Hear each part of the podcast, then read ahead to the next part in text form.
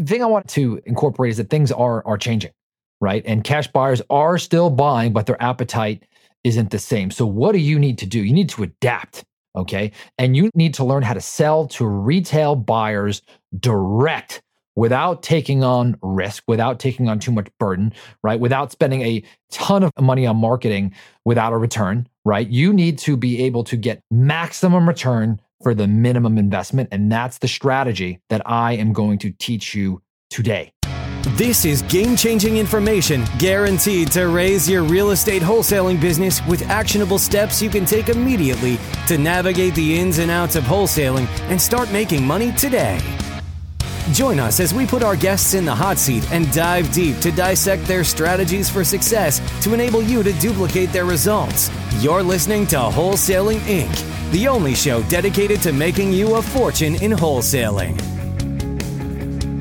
This is Todd Toback, and welcome to the Wholesaling Inc. podcast. So, I am so pumped for today's show because I haven't talked much about this. And right now, uh, you know, we haven't had something groundbreaking in our industry in uh, a very, very long time. And we're talking a lot more about this because I'm seeing some changes in the market. And when you adapt, you are going to win. You're going to win. Okay. What do I mean by things are changing in the market? Well, you're starting to see cash buyers, their appetite go down.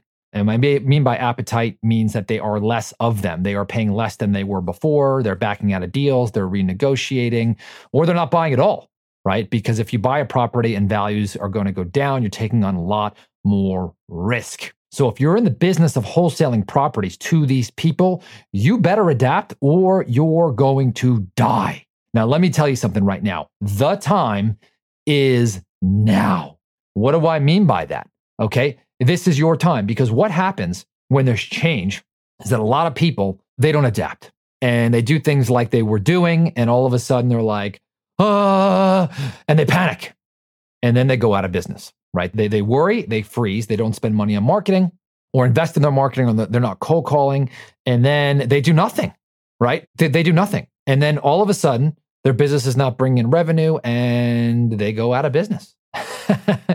so, because you listen to this podcast, you're a real business owner or you're hungry and you want to be, that's not you. So all of a sudden, I don't know if you remember the movie Forrest Gump, but um, by the way, we're making more money than ever. But in Forrest Gump, there's a scene in this movie where uh, Forrest Gump is fishing and, uh, for shrimp and he gets no shrimp. Right, he's out there and he goes again, and I think he, you know, he gets a, a, a tire or some kind of like buoy and some bunch of garbage and a boot or something like that, and it happens a couple of times. And all of a sudden, there's this big storm. It's raining and it's nothing. You see Lieutenant Dan, who's got no legs on there, on the top of his boat, screaming at God to um, try to uh, to kill him. and the crazy thing is, is that that that storm, Forrest Gump's boat was the only boat that was out in the storm, and all the boats that were kind of safe in the harbor, they actually got destroyed. And so there were no more fishing boats left. And all of a sudden, Forrest Gump went out, and his net was full of shrimp. He was the only uh, shrimp fisherman in town, and that's how Bubba Gump Shrimp was launched, right? And he became a you know multimillionaire business and sold it. And so the crazy thing about that is I think we're a little bit in that in this market. I'm going to give you a strategy that we're using right now. It's super easy, super simple. It's a way to adapt for the market and if you do this, you're going to make more money than ever. And part of me is thinking, why didn't I do this before? but the thing I want to incorporate is that things are are changing, right? And cash buyers are still buying, but their appetite isn't the same. So, what do you need to do? You need to adapt. Okay. And you need to learn how to sell to retail buyers direct without taking on risk, without taking on too much burden, right? Without spending a ton of money on marketing without a return, right? You need to be able to get maximum return for the minimum investment. And that's the strategy that I am going to teach you today. It's not theory. It's not guessing. I am actually doing this in the market and I've done it for years. I just haven't talked about it. So let me talk about something that we call in our organization direct to retail. What does that mean? It means that we get a property under contract and we sell it directly to a retail buyer. What is a retail buyer? A retail buyer is someone who is going to probably get a loan for the property and either live it, live in it, or use it as a vacation rental, or maybe they're going to be a landlord, but they're going to pay closer to retail price. Now, in the past, we have not sold to these people because they used to have to get a loan to get the property, and there was an approval process, and that took time, right?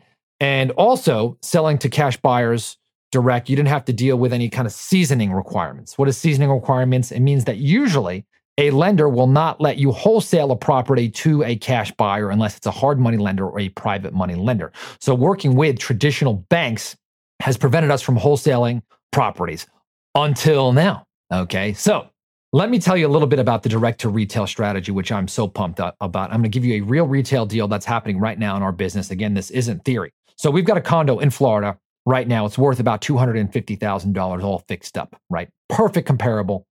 And it's a condo on the water. Looks good in great condition. And it's a little lived in this 250 comp, but but it's it's it's pretty nice, right? And that's the that's the, the height of the market. So we call the sellers, they inherited the property, and we start negotiating $100,000 for this condo. And they won't go down to 100. We go up to 110, won't come down. Lowest that they're going to go basically is $165,000. So a condo worth two, uh, 250 all fixed up. They said their best price is $165,000. Now, because of where the market is, right? If we got that property, it's going to be very difficult for us to wholesale this property to a rehabber, let's say for 175, 185, 195, because they're going to have to put 30,000 into it to get that 250 number right? So let's just say they buy it, we have it for 165, we try to sell it for 185, right? They have to put 30,000 into it to get that 250 number. You know, you're looking at uh, they're in it for 205 before they even have any closing costs and your realtor cost and and right now you have a a market where people are worried about a recession right i'm not here to say it's definitely going to happen or not going to happen but i will tell you the real estate market is softening right meaning that the buyer appetite is getting lower so we looked at it we said, this is a perfect deal for a direct to retail. We could not get it as low as we wanted to. We tried, but could not. Great thing about this property is that it's relatively clean. It's a little dated, but it needs a good cleaning and it needs a paint job. We had this locked up. We looked at it and I said, mm, this is not really, you know, low enough. Team came to me and says, what could we do? I said, let's do a direct to retail. So what are we going to do? We are going to take this property that we have it under contract and we are going to sell it directly to a retail buyer who is going to live in it.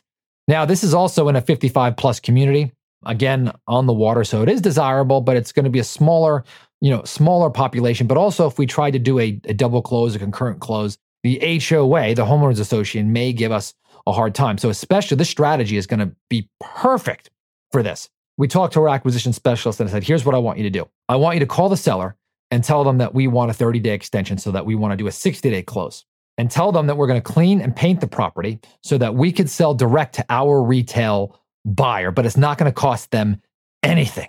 Now, you may be listening to this podcast and you're thinking, Todd, why would a seller give me 60 days to sell a property? And they know I'm going to go in there and paint and clean. And then they know that you're going to directly try to sell this to a retail buyer. Why wouldn't they do that themselves?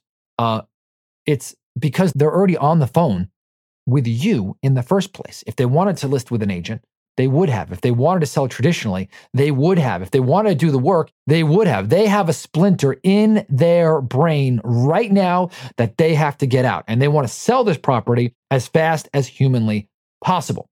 Now, obviously, price is a part of that. They did come down off retail, not enough for us to wholesale this deal, but for a direct to retail, for us to sell this directly to a retail buyer, man, this is going to be a win.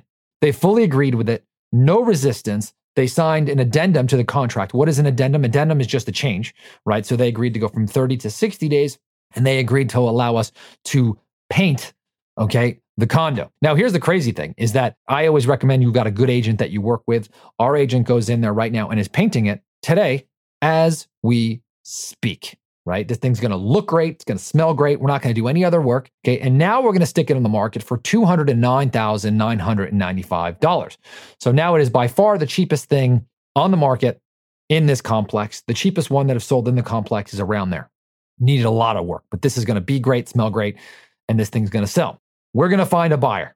Once the buyer, by the way, I've done this dozens of times just like this, and I've done it hundreds of times uh, using lease options the same exact way. And I'll do another episode on lease options here. But this right here, okay, we're going to put it on the market. We're going to get our buyer. Once we do that, okay, we are now going to put our buyer and seller together. They are going to do a new contract together with the buyer's name and the seller's name. And they're going to sign a contract for that 209 purchase price. And you're thinking, Todd, oh my gosh, they're going to see how much you're going to make. Okay. Yes, this is true. So before I do that, you need to anchor your seller. Okay. I'm going to call the seller once I've got my buyer at 209. I'm going to make sure that I've got a motivated buyer, right? So my agent is going to qualify them, going to make sure that they talk to the agent, make sure they're hungry, make sure they've got a good down payment, is going to talk to that mortgage company. I don't have to do any of this, by the way. None of it. I'm not going to talk to the buyer's lender. I'm not going to talk to the buyer because I got a real estate agent who is listing this property for me. Basically, a team member that I do not have to pay until the deal is complete. And they're going to get paid very, very, very well for this. When we get that new buyer, I'm going to call up the seller and say, Good news, Mr. Seller. I'm getting funding, okay, from my new buyer, okay, and you're going to net exactly what I promised you. Okay, so remember that 165 number that I promised you? That's the good news that you're going to net that. Okay, but just like I talked about before, Okay. The reason why I painted this, I've got my new buyer over here. I'm going to basically put you guys together, right? And there's going to be a higher price on that contract. There's a bunch of real estate commissions that need to be paid, closing costs that need to be paid, and uh, those repairs need to be paid, right? I'm going to cover all of those. Okay. I'm going to take care of all those. And I promise you that you're going to net that. So, what I'm going to do here is on this cover of this new agreement, I'm going to send you. Okay. I've got this special proprietary agreement that we use for direct to retail. And it tells the seller, you will net $165,000. This is a comfort document, right? And it's made specifically for this kind of deal. It says you basically it says you will net $165,000. I'm bringing a new buyer. That purchase price is going to be higher. I'm going to cover all of the closing costs, but you will net $165,000. They sign that, they sign the new purchase agreement. We send this over to the title company. Now here's the beauty thing is that now the lender they see the new contract between the buyer the new buyer and the old seller. And they put them together. Buyer gets a loan. There's no interference with what I'm making at all.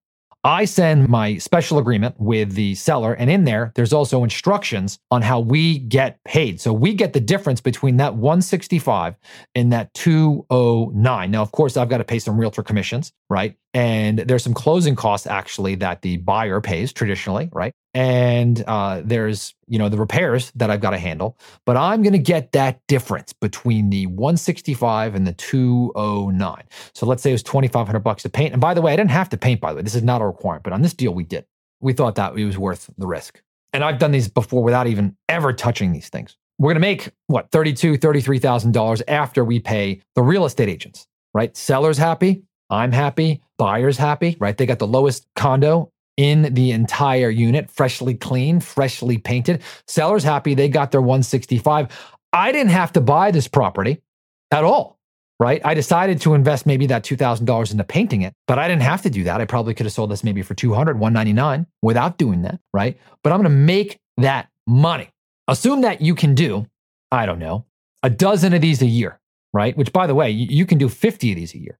But assume that you could do a dozen of these a year at $33,000 a piece. Do that math, that's basically $400,000 extra in your pocket for doing nothing else than what you're already doing now, right? You just got to change a little bit of your strategy. So, uh, uh, other sellers, excuse me, wholesalers walking away from wholesale deals, you now can come in and do these deals and make an extra 400K without any additional money on marketing.